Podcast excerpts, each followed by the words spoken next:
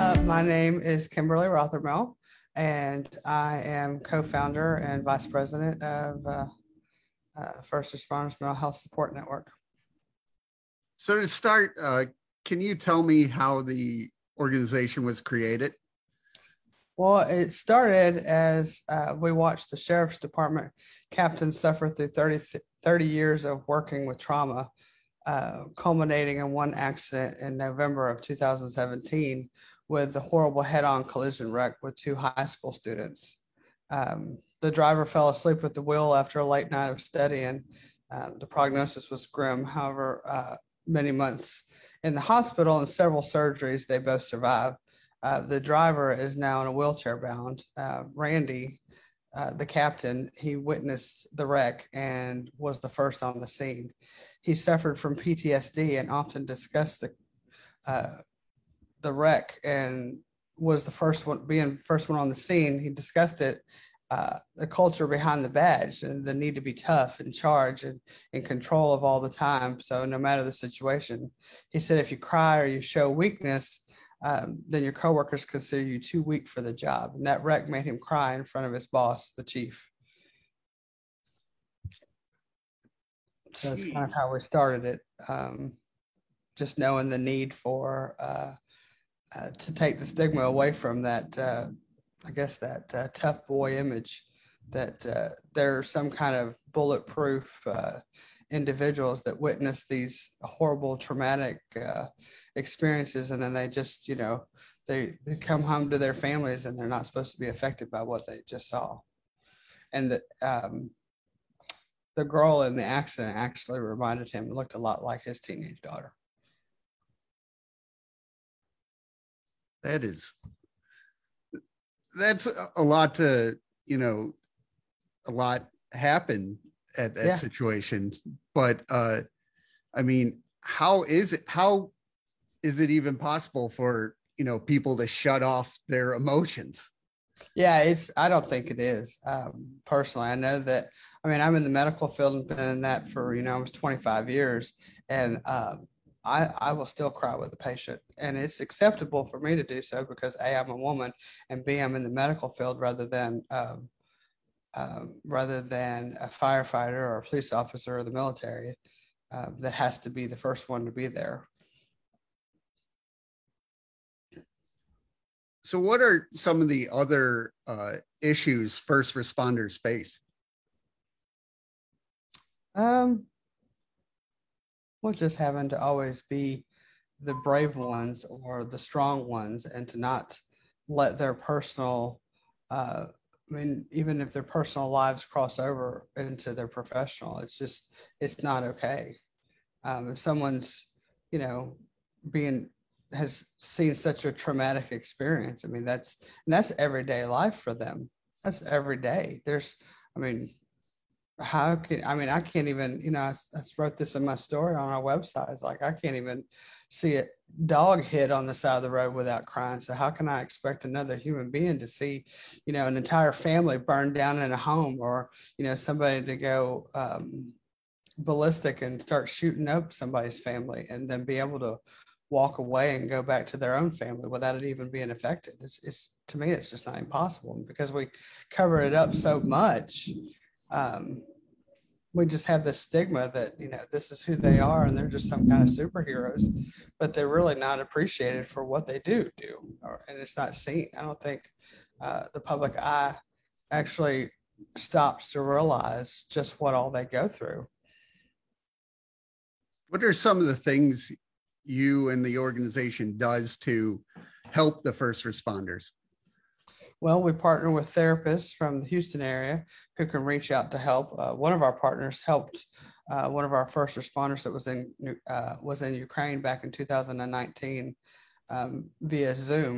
Uh, then we have a wonderful partner in Alpine, uh, Texas region, who is happy to do face-to-face counseling, uh, online, or, you know, if the client's there, you know, they can do face-to-face, or um, if they prefer, they can download her app. She has an app and she worked through some exercises with their phones. We'll also find out what their needs are and try to fit them in uh, with something along those lines.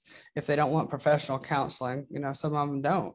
Uh, maybe a peer to talk to, or email, or even, uh, you know, go out for a cup of coffee, just to just to have somebody just to talk to. Sometimes it doesn't even have to be a professional. Sometimes um, we can set them up to talk to just one of us, a regular civilian. Um, perhaps they want to volunteer at an animal shelter, just sit and pet pets. You know, their animal therapy is great. Um, we will work with them to see what they need, though, first. That's utmost, because we we don't know what they need. They know what they need.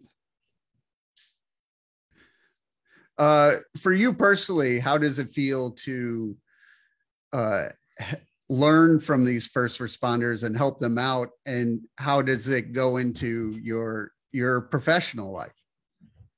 Uh, it really didn't really go into my professional life. I mean, I'm I'm an ultrasound tech, so I take care of women and babies and things like that. But um, but a lot of them are, you know, I do have a lot of patients that are, you know, first responders, um, having their first child or what have you. But um, I don't know that it really crosses over that much. I'm just, I'm uh, very aware, and uh, to be able to, um, I mean, this was my best friend that took his own life, and I saw him the day before it happened. And, um, and I couldn't do anything because he knew what to tell me. So for me to be a part of this is to um, hopefully be able to help somebody else's best friend not go through what I go through, what I went through, uh, the guilt and everything like that, to help, you know, an, a wife and, and kids not go through what I watched my best friend's widow and his kids go through and still go through. I mean, that's a, this is a lifelong effect for them, um, a lifelong effect for all of us. So if we can, if we can just get help those individuals that, uh, that are on that edge, then, you know, that's, that's our goal. And for me personally, that's, that's why I do it, because it affected me. And, you know, when Catherine came to me and asked if we could do this, I was just like, how am I going to help? I couldn't even help my best friend.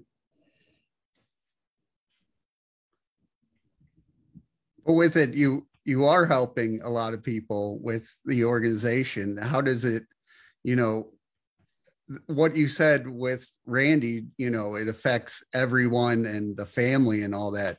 Uh, so you're not only helping first responders, but you're helping that their families as well.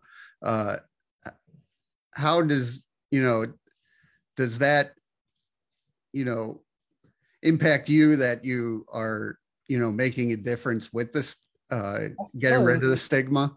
Sure. Absolutely. It keeps me going. It keeps me from giving up. I mean, Um,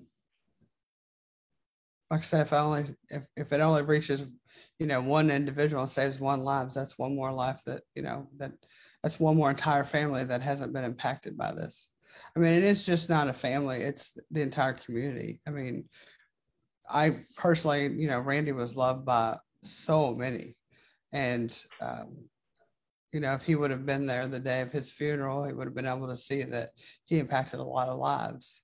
Um, but he couldn't think in that moment because of the, the mental health trauma that he had gone through and that he was continuing to go through, um, and expected to keep everything, you know, in a small box and not, um, not let out, keep this front up. And do you see uh, younger first responders there you help and, you know, not have that front? I'm hoping. Um, they, uh, you know, they face a, an unwritten code of conduct to be large and in charge. Never let, never let them see you cry. You know, like we said, and you must always, you always have to be in control. And often the departments will give lip service saying that they provide mental health care, but many first responders don't trust that, and it will truly that it will truly remain confidential. And certainly Randy didn't. I know. Um, they're also afraid that someone may see them entering or leaving an office of a counselor. So they face scrutiny for their behavior, not only from their coworkers, but from the media and the public. I mean, you know, you got a police officer that walks into a uh, a mental health counselor, and somebody, you know, somebody from the community sees them. What, what do they think? unfortunately, we haven't cleared that stigma yet. And um, it's at that point, it's somebody that they don't they don't necessarily trust. They don't want them on the scene because they're not going to be able to handle it. So, you, so we need organizations like ours that are private and separated, that don't report to the, you know, to the, the first responders that they report to. What, for doing this, uh, for Randy's legacy, what do you want people to take away from his story? I want for um, mental health. Um, I think I need, you know, you say P T S D, and the first thing that people think of is the military. Um, people walking the streets every day have P T S D, whether it be a woman that we raped or a child that was abused. Those those do create forms of P T S D, and that's just one uh, one scenario. You take a police officer or a firefighter and you put them on a daily dose of trauma, they're going to have P T S D. I don't know how you don't. So it would be, in my desire, to have that be aware to the general public, to it just be accepted, to know that these guys and women that do this, they need more. They need more attention. They need more um, emotional care and support. So where do you want to see the organization in the next uh, five years? Um, continuing on the way it is, just at a greater level. Um, just, you know, a strong support system um, is, uh, it's, it's so important. And I'd like to see, you know, multiple other organizations branch with us and create just this, you know, blanket over our, over our nation and our world, but, you know, particularly our nation at this point. Um, and provide that without the stigma, provide that mental health awareness, to, you know, that support um, without someone being afraid to be seen or be heard. How can uh, people reach out to you? Well, we have our, our website and we have Facebook. Um, mental health, I mean, it's, don't get me out there.